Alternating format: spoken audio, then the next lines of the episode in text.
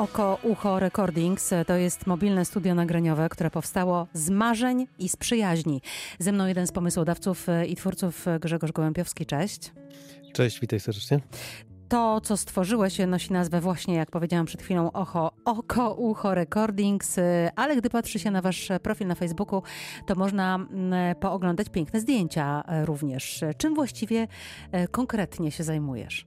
Zawodowo od lat zajmuję się fotografią. Studiowałem fotografię i później jakby kontynuowałem zawodowo tą drogę, ale pomysł na nagrywanie muzyki pojawił się gdzieś na studiach, gdzie razem z moim przyjacielem stworzyliśmy taki projekt Okołucho z jakiejś takiej wielkiej pasji do muzyki, do jej słuchania i z takiej ogromnej chęci do tego, by nie będąc muzykiem, móc współtworzyć nagrania muzyczne. Więc postanowiliśmy, zafascynowani różnymi nagraniami ze świata, stworzyć taki projekt mobilnego studia nagrań, żeby mieć możliwość spakowania wszystkich sprzętów w walizki, zabrania ich ze sobą i ustawienia w dowolnej przestrzeni, ciekawej dla nas akustycznie i wprowadzenia tam muzyków do tej przestrzeni nagrywania. Przyznam, wtedy y, y, podjąłem taką decyzję, że jednak mimo wszystko będąc na studiach fotograficznych, że muszę się skupić na tej drodze, że ciężko być w takim rozkroku między fotografią a realizacją dźwięku i podjąłem taką decyzję, że, że jednak ta ścieżka fotograficzna jest, jest główną drogą. Mój przyjaciel y, Sebastian Hanslik wyjechał za granicę, y, pojechał do Irlandii, więc też z tego powodu gdzieś tam się to rozeszło. Natomiast teraz półtora roku temu, dwa lata temu może już, poczułem, że ten projekt jakby cały czas mam z tyłu głowy, cały czas mam wielką chęć do nagrywania tej muzyki muzyki. To nie jest coś, co we mnie wygasło na przestrzeni lat i, i zniknęło i postanowiłem do tego powrócić. Powiedziałeś, że nie jesteś e, muzykiem z wykształcenia. E, przy wydawaniu płyt trzeba jednak no, trochę umieć. E, skąd więc wiedza? Przyznam, że to jest jakoś, wiele z tej wiedzy jest jakoś tak naturalnie przyswajane, ponieważ ja zawsze przykładałem wagę do tego, w jaki sposób słucham muzyki. Dla mnie sprzęt pełnił taką istotną rolę w tym przekazie, że trzeba odpowiednio jakby ten sprzęt sobie ustawić w pokoju, w pomieszczeniu, zachować y, pewne zasady, żeby ten odbiór był jak najlepszy. I wielokrotnie słuchałem albumów, siedząc w fotelu, w ciemnym pomieszczeniu, y, w dobrym ustawieniu kolumn i w ten sposób przez lata słuchałem muzyki. I jakby jedno jednocześnie czytając różne artykuły z zakresu audio, dźwięku, jakby interesowałem się tym, więc to nagrywanie jakby tak płynnie przeszło z tego zainteresowania od słuchania muzyki do tego, jak, jak ta muzyka powstaje, w jaki sposób ona jest zapisywana. No i zapisywana. Książki, jakieś różne tutoriale, oglądane, przyglądanie się temu, jak, jak to powstaje od kuchni i, i podjęcie pierwszych prób samodzielnie. Czyli ty jesteś samoukiem. Chyba tak, tak.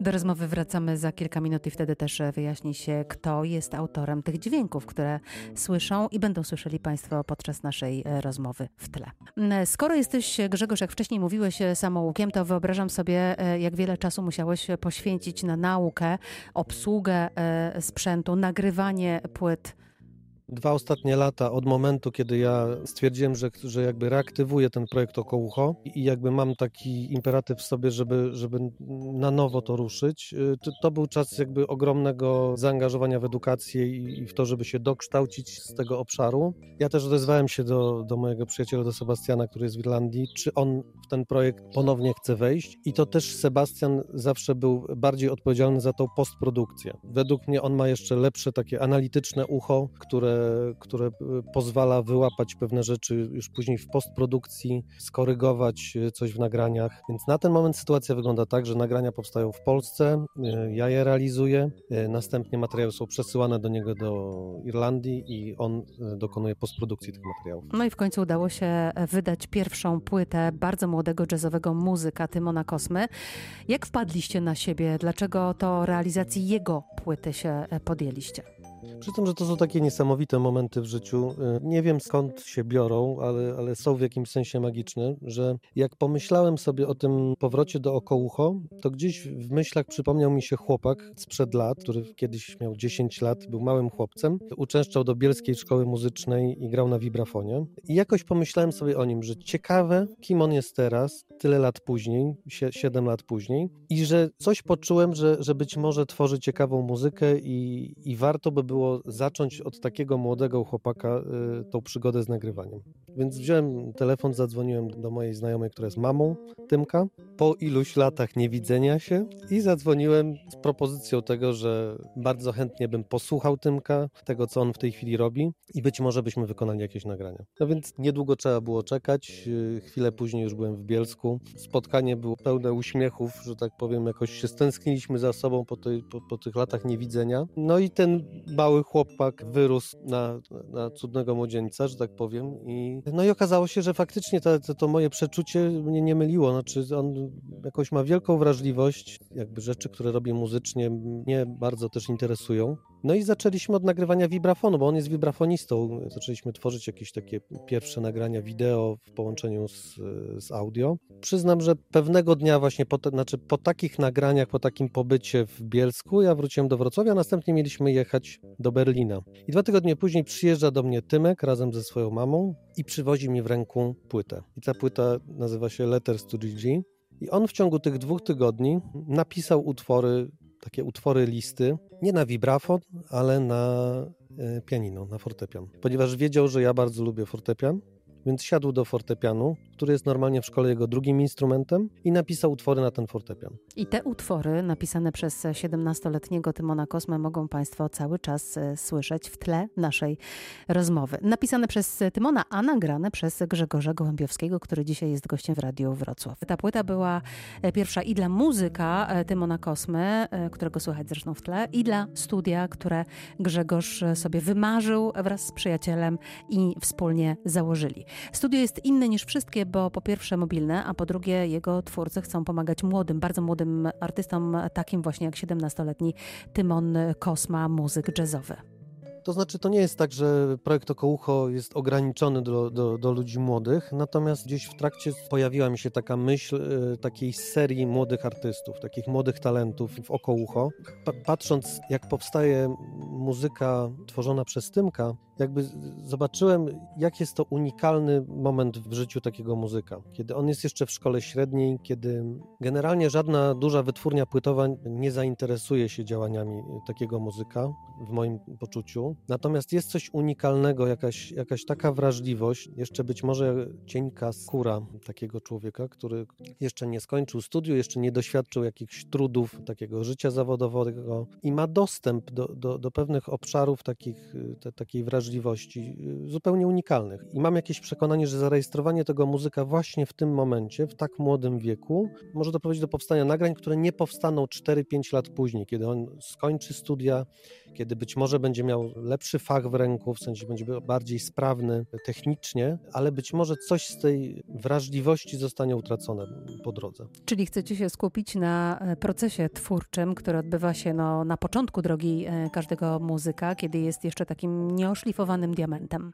Tak, no, jakieś takie mam poczucie, że te osoby nośnikami jakiejś takiej y, niesamowitej energii, takiej świeżości, jakiejś takiej prawdy. Ja taką prawdę zobaczyłam, gdy przeglądałam wasz profil na Facebooku, a tam e, piękne zdjęcia, pewnie robione przez ciebie, bo przypomnę, że z wykształcenia jesteś fotografem, e, zdjęcia właśnie z młodymi ludźmi.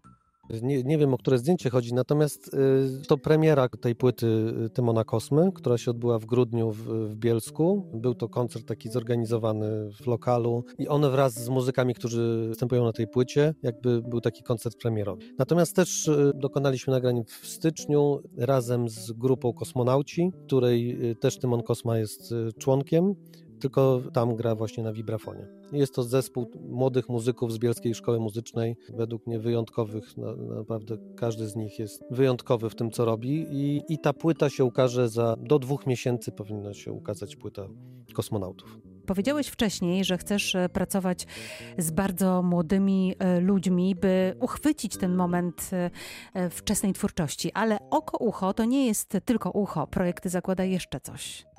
Ja chciałbym dziś nawiązywać takie relacje z tymi muzykami, które, które będą pracować na przestrzeni lat. To znaczy, że zależy mi na takich stałych współpracach i na takiej współpracy dość trójwymiarowej. Znaczy, pomysł na oko ucho jest taki, że, że i oko, i ucho, czyli jakby dzięki temu doświadczeniu w fotografii, wykonywanie z tymi muzykami na przykład sesji fotograficznych, które też będą ich promowały w, w mediach, tworzenie tych nagrań wideo, tworzenie wideoklipów różnych, zapraszanie do tych klipów, ponieważ ja przez lata pracowałem przy planach filmowych, przy produkcjach filmowych, więc gdzieś te kontakty z branży filmowej, z tancerzami, z aktorami, zapraszanie takich osób z, z różnych dziedzin sztuki do tego projektu do brania udziału w teledyskach młodych muzyków czy jakichkolwiek muzyków. Dla mnie to jest ciekawe. Te, te, te spotkania, takie na styku różnych, różnych dziedzin i jakby opowiadanie o tych twórcach w taki trójwymiarowy sposób. Oprócz tego, że mamy nagrania audio, powstaje album, ale do tego powstają materiały zdjęciowe i powstają materiały wideo. Mówiliśmy o tym, że wasze studio nagraniowe jest e, mobilne. Wyjaśnij, jak działa. Studio mobilne, czyli wszystkie sprzęty są tak pomyślane, by dało się je zapakować w walizki. Rekorder, który jest mobilny, jest zasilany akumulatorowo i jesteśmy w stanie rozłożyć ten sprzęt w dowolnej przestrzeni, właśnie żeby oddać też trochę, nie żeby nagrywać w studiu zawsze w jednym miejscu, a następnie dokładać pewne efekty, pewne pogłosy różnych wnętrz w komputerze. Tutaj dla mnie istotną też cechą tego projektu jest, jest to, że jakaś forma dokumentalna. Za każdym razem ten muzyk wchodzi w inną przestrzeń, nawiązuje relacje też jak, jakoś z tą przestrzenią i wybrzmiewa w tej przestrzeni ta muzyka. I to jest jakby relacja i z przestrzenią, i z innymi muzykami, bo tutaj się pojawia jeszcze jeden element, który na razie bardzo jest dla mnie istotnym elementem. Wszystkie nagrania powstają na setkę, czyli nagrywane są na żywo, wszyscy muzycy grają jednocześnie. Nie, nie mhm. nagrywamy tak, że jednego dnia nagrywa kontrabasista, drugiego dnia nagrywa pianista, tylko oni wszyscy muszą spotkać się w jednej przestrzeni i zagrać te utwory razem. Wierzę, że wytwarza się między muzykami jakieś połączenie. W momencie, kiedy oni grają razem, wchodzą w interakcję między sobą i że to czuć w muzyce. Mhm. Kiedy oni są jedno jednocześnie w tej przestrzeni y, komunikują się wzrokowo, jest rodzaj jakiegoś flow, jakiegoś przepływu między nimi i to też czuć później na nagraniu. A jak finansujesz ten projekt? Przyznam, że to jest najtrudniejsza część około na razie. Ja uruchomiłem ten projekt w momencie, kiedy poczułem, że na tyle stabilnie stoję na polu fotografii, że mogę pozwolić sobie na, na uruchomienie tego projektu jako taki projekt y, pasji i tego, że ja, ja go po prostu chcę zrobić w życiu. No to są ogromne koszty, samo skompletowanie tego sprzętu, jak i, jak i teraz wszystko, co się wiąże z produkcją takich nagrań, z, z realizacją nagrań z całą postprodukcją, jest, jest dużym wysiłkiem na ten moment. W grudniu uruchomiliśmy, uruchomiłem taką zbiórkę, zrzutkę, która, która pomogła wesprzeć Okołucho. Z tego miejsca bardzo dziękuję wszystkim ludziom, którzy wspali Ucho i udało się dzięki temu e, część sprzętu skompletować. Natomiast w tej chwili e, prowadzę rozmowy, szukamy takich mecenasów tego projektu, którzy chcieliby stale wesprzeć ten projekt być, być mecenesami tych młodych muzyków, y, tych, tych właśnie takich niezależnych y, twórców. No to jeśli tacy potencjalni mecenasi Cię teraz e, słyszą, to powiedzmy mają szansę razem z Tobą wesprzeć e, muzykę młodych e, ludzi. Dziękuję za rozmowę. Gościem programu był Grzegorz Gołębiowski, który stworzył projekt Oko Ucho Recordings. Bardzo dziękuję.